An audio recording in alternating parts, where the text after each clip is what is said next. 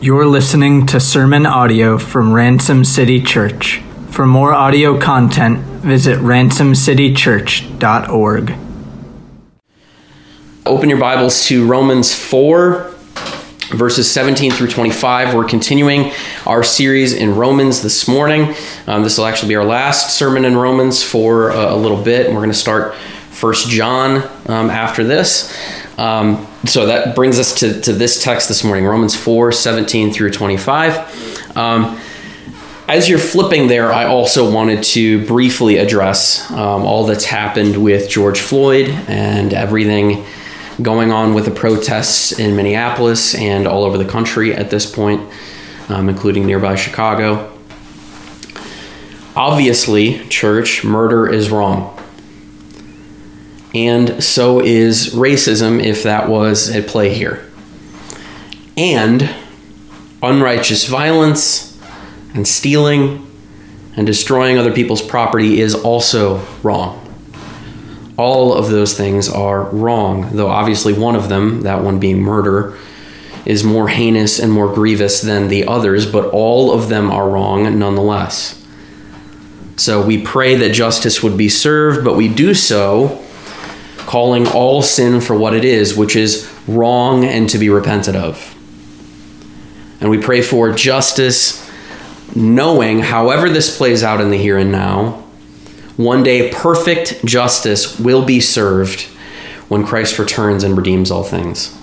So, with that, pray with me and we'll jump into our passage for this morning. Lord, help us to respond to this horrific situation in a godly way. Help us as we wrestle, Lord. Help us to be angry and, and do not sin. Lord, be with us in that. Um, be with us this morning as we open your word. I pray that you would open our hearts, that you will humble us, that we would be ready to receive what you have to say this morning. And Lord, ultimately, that, that we would have a heart that says, Your kingdom come, your will be done on earth as it is in heaven. Pray these things in Jesus' name. Amen. Okay, looking at our text, starting in verse 17 through uh, 17 and 18, we'll look at our text and walk through it together this morning. It says, As it is written, speaking of Abraham, I have made you the father of many nations in the presence of the God in whom he believed who gives life to the dead and calls into existence the things that do not exist. In hope, he believed against hope that he should become the father of many nations, and so, uh, as he had been told, so shall your offspring be. In hope, he, being Abraham, believed against hope, meaning against all hope, or contrary to how impossible the promise that he would be the father of many nations seemed because he and Sarah were both old, and Sarah had been barren her entire life. Contrary to how impossible that seemed, Abraham believed. He had hope in the promise. But how? How did Abraham believe and have hope in the promise despite how impossible it seemed, despite all these seemingly hopeless data in front of him? How did he do this? Verse 17 tells us it says, In the presence of the God in whom he believed, who gives life to the dead and calls to existence the things that do not exist. In other words, not because of anything in himself. As we'll see in a minute, Abraham was painfully aware of the hopelessness of the situation apart from God. Right? So, not because of anything in himself, but because he knew and believed that God could do it that with man this is impossible, but with God all things are possible, as it says in Matthew 19 26. This is the same God who can raise the dead and who spoke the universe into existence ex nihilo, or out of nothing. And Abraham knew who God is enough to look at the hopelessness of his situation on paper and yet look at God and go, I trust you. I believe you can make this happen despite how impossible that may seem. This church is faith. This is faith. Hebrews 11:1 1 says says now faith is the assurance of things hoped for, the conviction of things not seen. meaning I, I don't totally get exactly how this is going to work out. I, I don't have all the details, but I trust you because you are God and your word is true. This is faith. Right? I trust you, God, that your word is your bond, right? That you always keep your promises. So I trust you, no, how, no matter how impossible things might seem right now, because with God all things are possible. I also think uh, there, there's a hint here also of how we can continue growing and being strengthened in our faith in this section. And that's this that's shifting our focus off of ourselves and all of our worries and insecurities, how hopeless our situation seems, and so forth, and onto our God, His power, His faithfulness to His promises, and so forth. After all, to give you an illustration, when Jesus empowered Peter to walk on water, when did Peter sink? When he saw the wind and doubted. Or when he shifted his focus off of how big his God is and, and onto how big the situation in front of him seemed. The bigger God is in our hearts and minds, meaning that the better we understand just how powerful and faithful he really is, the stronger our faith will be, even in the midst of the storms of this life, church. So keep studying His Word and making gospel community a priority so you can keep having God's Word preached to you, that you'd continue to grow in your understanding of how big God really is. Amen? Especially, church, as we navigate the storm that is COVID 19 and its global impact together. Right? and the situation with um, the, the murder we were talking about this morning and the, the protests as a result, and a lot of the, the, the stealing and unrighteous violence and all of those things as a result, especially in these times, right? There, there's no time like the present to start wearing out the binding on your Bible, right? Uh, this is a great time to be studying God's Word that we be encouraged and strengthen our faith to help us navigate these uncertain times. Amen? Verses 19 through 21. We'll keep going. It says, He did not weaken in faith when he considered his own body, which was as good as dead, since he was about 100 years old, or when he considered the barrenness of Sarah's womb. No unbelief made him waver uh, concerning the promise of God, but he grew strong in his faith as he gave glory to God, fully convinced that God was able to do what he had promised. Now, to clarify, Paul is not saying that Abraham had perfect faith. Um, Abraham was a sinner just like you and I, and none of us have perfect faith, right? None of us sinners have perfect faith. So that's not what he's saying. And, and, in fact, if you know anything about Abraham in particular, then you know that he didn't have perfect faith. If you don't know what I'm talking about, see the book of Genesis. Abraham was most certainly a sinner like you and I. So Paul can't mean that. Paul can't mean that Abraham had perfect faith. So what does he mean? I think what Paul is getting at here is that once Abraham believed God and it was counted to him as righteousness, as it says in Romans 4 3, even though his faith was far from perfect, by God's grace he never veered completely into unbelief. But ultimately continued believing in the promise, albeit imperfectly, right? Because he's a sinner just like you and I. Uh, to give you an illustration, uh, picture kind of like a, a light switch with a dimmer there's varying degrees of brightness, meaning strength of faith. But Abraham never veered into the off position once he believed. Right? It, his faith stayed on, so to speak. He kept believing until he reached the finish line, albeit imperfectly. The 1689 Baptist Confession of Faith, chapter 14, paragraph 3, summarizes this well. It says, This faith may exist in varying degrees so that it may be either weak or strong. Again, picture a dimmer, a light with a dimmer, right? Yet, even in its weakest form, it is different in kind or nature, like all other saving graces, from the faith uh, and common grace of temporary believers. Therefore, faith may often be attacked and weakened, but it gains the victory, meaning it never completely goes out for the believer. That's true for us, and it was true for Abraham as well, who was a sinner just like you and I.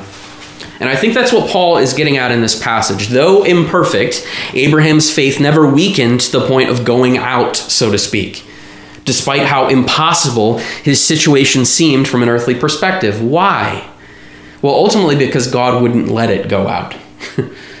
because God doesn't lose sheep right? As we've talked about many times as a church, Jesus says this in John 10, 27 through 33. He says, My sheep hear my voice, and I know them, and they follow me. I give them eternal life, and they will never perish, and no one will snatch them out of my hand. My Father, who has given them to me, is greater than all, and no one is able to snatch them out of my Father's hand, uh, out of the Father's hand. I and the Father are one. This is another passage where I believe we see the, the doctrine of the preservation of the saints meaning that once we believe, once we put true saving faith in Christ, God preserves or keeps us in the faith until we reach the finish line, until we die or Christ returns. Which is such good news, church. such good news that the same God that kept Abraham in the faith will keep us in the faith until we die or Christ returns for those who have true saving faith in Jesus. And so, church, find rest in that promise this morning that Jesus doesn't lose sheep, right? That, that if we truly believe no one will snatch us out of his hand, that we're safe in our Savior's arms. Find rest in that promise this morning. It's like an, an eternal, all powerful bear hug. No one is stealing us from God. That's not going to happen, right? That's the good news of this promise if we have true saving faith in Christ. So, by God's grace, because God was keeping and preserving Abraham in the faith, verse 19, he did not weaken in faith when he considered his own body, which was as good as dead, since he was about 100 years old, or when he considered the barrenness of Sarah's womb. This is important. Abraham knew. He knew. He knew how hopeless his situation was on paper apart from God. And yet, as it says in verse uh, 19 yeah, verse 19 into verse 20. And yet he did not weaken in the faith to the point of it going out. And then in verse 20, no unbelief made him waver, again, to the point of complete unbelief. Concerning the promise of God, again, because God in his grace wouldn't let it. But instead, right, he grew strong in his faith as he gave glory to God, fully convinced that God was able to do what he had promised. By God's grace, instead of buckling under the pressure of how hopeless his situation seemed into complete unbelief, Abraham instead grew strong in his faith over time, fully convinced that God was able to do what he had promised. In other words, as Abraham lifted his eyes off of himself and how impossible his situation seemed and unto the God in whom he believed, who gives life to the dead and calls to existence the things that do not exist, as it says in verse 17, over time he grew strong in his faith as he gave glory to God, fully convinced that God was able to do what he had promised. Verse 20 and 21, which makes sense, church, when we think about it, because our confidence in God grows over time as we get to know Him better. Right? As we get to know His power, His faithfulness, His character, etc. Right? Picture like, the confidence uh, that you would have in a loving parent or friend. It grows over time as we get to know them better and experience their trustworthiness firsthand more and more. Our confidence in them grows, right? This is progressive sanctification. This is us growing in the faith over time by the grace and power of God.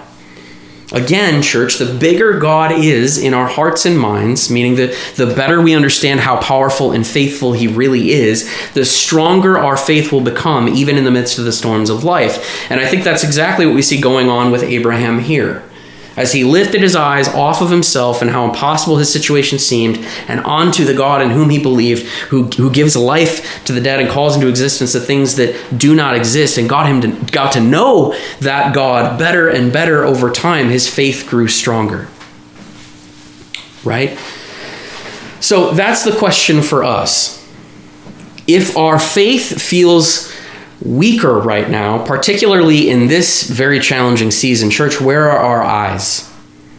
Where is our focus? Would be another way to ask that question. Is it on ourselves and how hopeless our situation seems, or is it on God with whom all things are possible?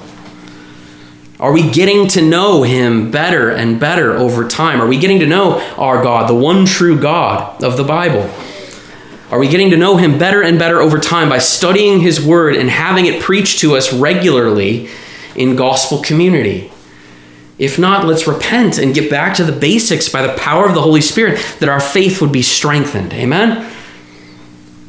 And I think here we see as well in this section that we can come to terms with and be honest with ourselves about our struggles without having them completely eclipse the power and faithfulness of God in our hearts and minds.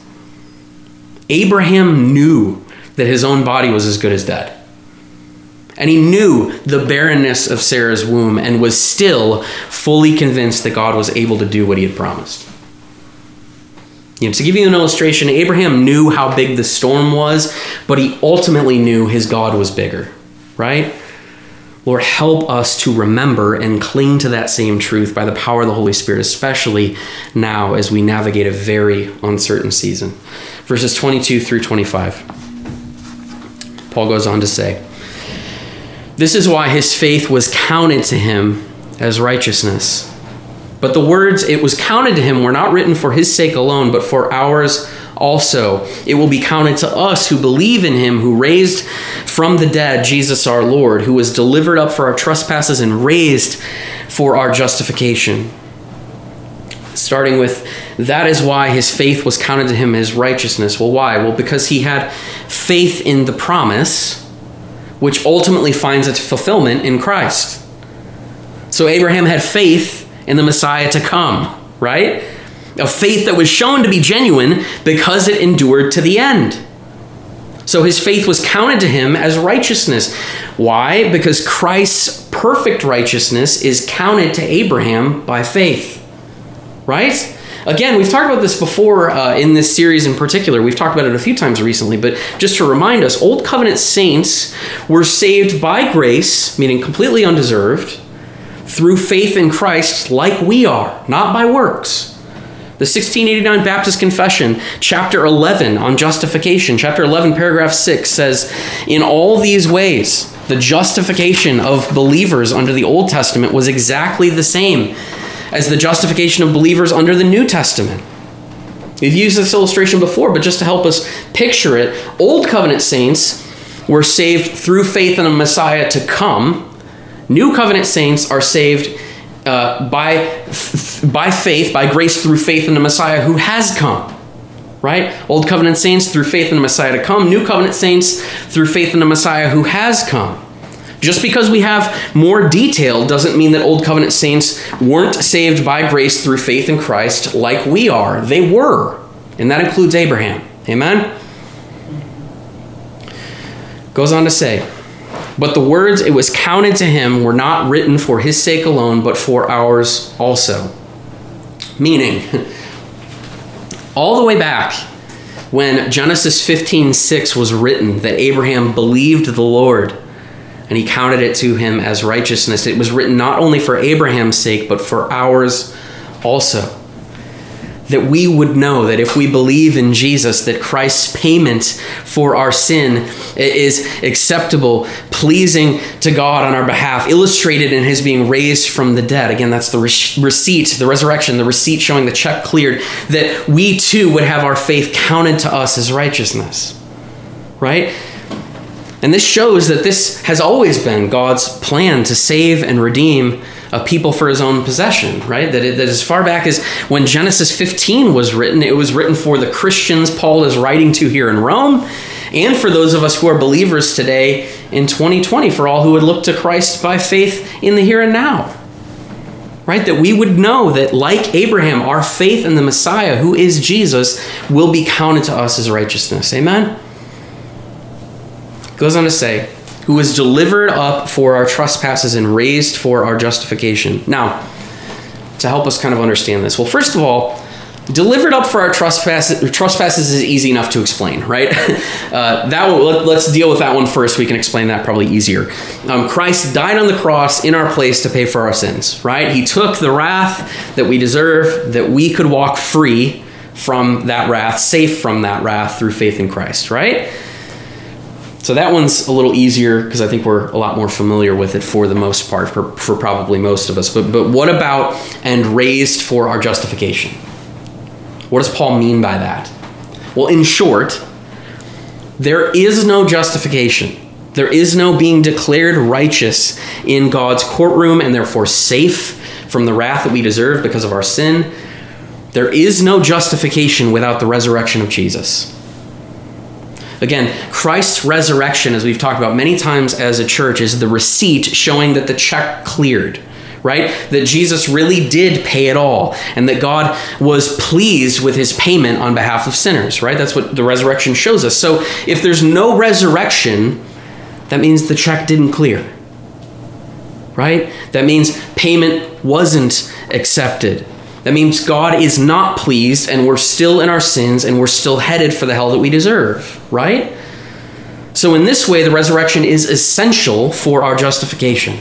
R.C. Sproul explains this well. He says, The resurrection of Jesus is not simply for his vindication, meaning showing that Jesus was in the right, it is for our justification, showing that we had been, we've been made right with God, right? That we will be accepted by God through faith in Christ because he goes on to say it is God's demonstration to his unjust people that he accepts the the payment in full for the moral debt they have incurred. I like that summary. Again, Christ's resurrection is the receipt showing that the check cleared, that his payment for our sin was accepted, is acceptable and pleasing to God. There, if there is no resurrection, the check didn't clear, payment wasn't, wasn't accepted, so the resurrection is essential for our justification. Without it, church, it would mean that Jesus was a liar, right?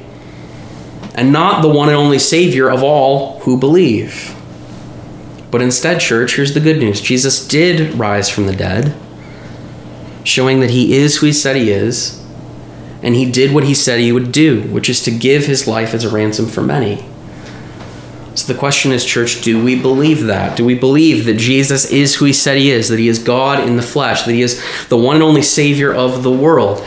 Do we believe that he did what he said he would do, that he paid in full for all of the sins of all who would look to him by faith? Do we believe that he is our one and only hope of salvation? If not, look to him by faith this morning while there's still time. Because it will run out for you. Time will run out for you to accept this offer of salvation either when you die or Christ returns. And as we've talked about many times as a church, we don't know when either of those is going to happen. Right? Salvation by grace through faith in Christ is a limited time offer. So don't delay, call today, right? Jump on it while there's still time, right? So, in summary, to summarize this passage, what we see this morning, just as Abraham believed the Lord and his faith was counted to him as righteousness, the same is true for all who look to Christ by faith. I'll say that again. Just as Abraham believed the Lord and his faith was counted to him as righteousness, the same is true for all who look to Christ by faith. We're saved by grace alone, it's completely undeserved. Can't do anything to earn it. Through faith in Christ alone, like Abraham was, and not by works because Christ's perfect life and sacrificial death are accounted to us by faith. Faith is how Christ's perfect life and sacrificial death are credited to our account, so to speak. Faith is how that is made possible. That's the mechanism, is through faith in Christ. Romans 4 uh, 23 through 25 says this But the words it was counted to him were not written for his sake alone, but for ours also. It will be counted to us who believe in him who raised from the dead Jesus our Lord, who was delivered up for our trespasses and raised for our justification. Again, just as Abraham believed the Lord and his faith was counted to him as righteousness, the same is true for all who look to Christ by faith. Pray with me. Lord, we thank you that we're saved by grace alone, through faith in Christ alone, and not by our works. For by works of the law, no human being will be justified in his sight, since through the law comes knowledge of sin, as we see in Romans 3:20. Lord, we thank you for that. We're saved by grace alone, through faith in Christ alone. Otherwise, none of us would make it. Lord, help us to let go of our works as a means of trying to justify ourselves, to count them as loss because of the surpassing worth of knowing Christ Jesus our Lord to count them as rubbish in order that we may gain Christ and be found in Him, not having a righteousness of our own that comes from the law, but that which comes through faith in Christ, the righteousness from God that depends on faith. Lord, help us to do that. Help us to do so either for the first time or anew together this morning, to let go of our works and cling to Christ as our only hope of being declared righteous before our holy God and give us boldness to preach the good news that Jesus was delivered up for our trespasses and raised for our justification to a lost and scared world that desperately needs to hear it. Lord, embolden and empower us to be bringers of good news in these dark and uncertain times. All these things we pray in Jesus' name. Amen.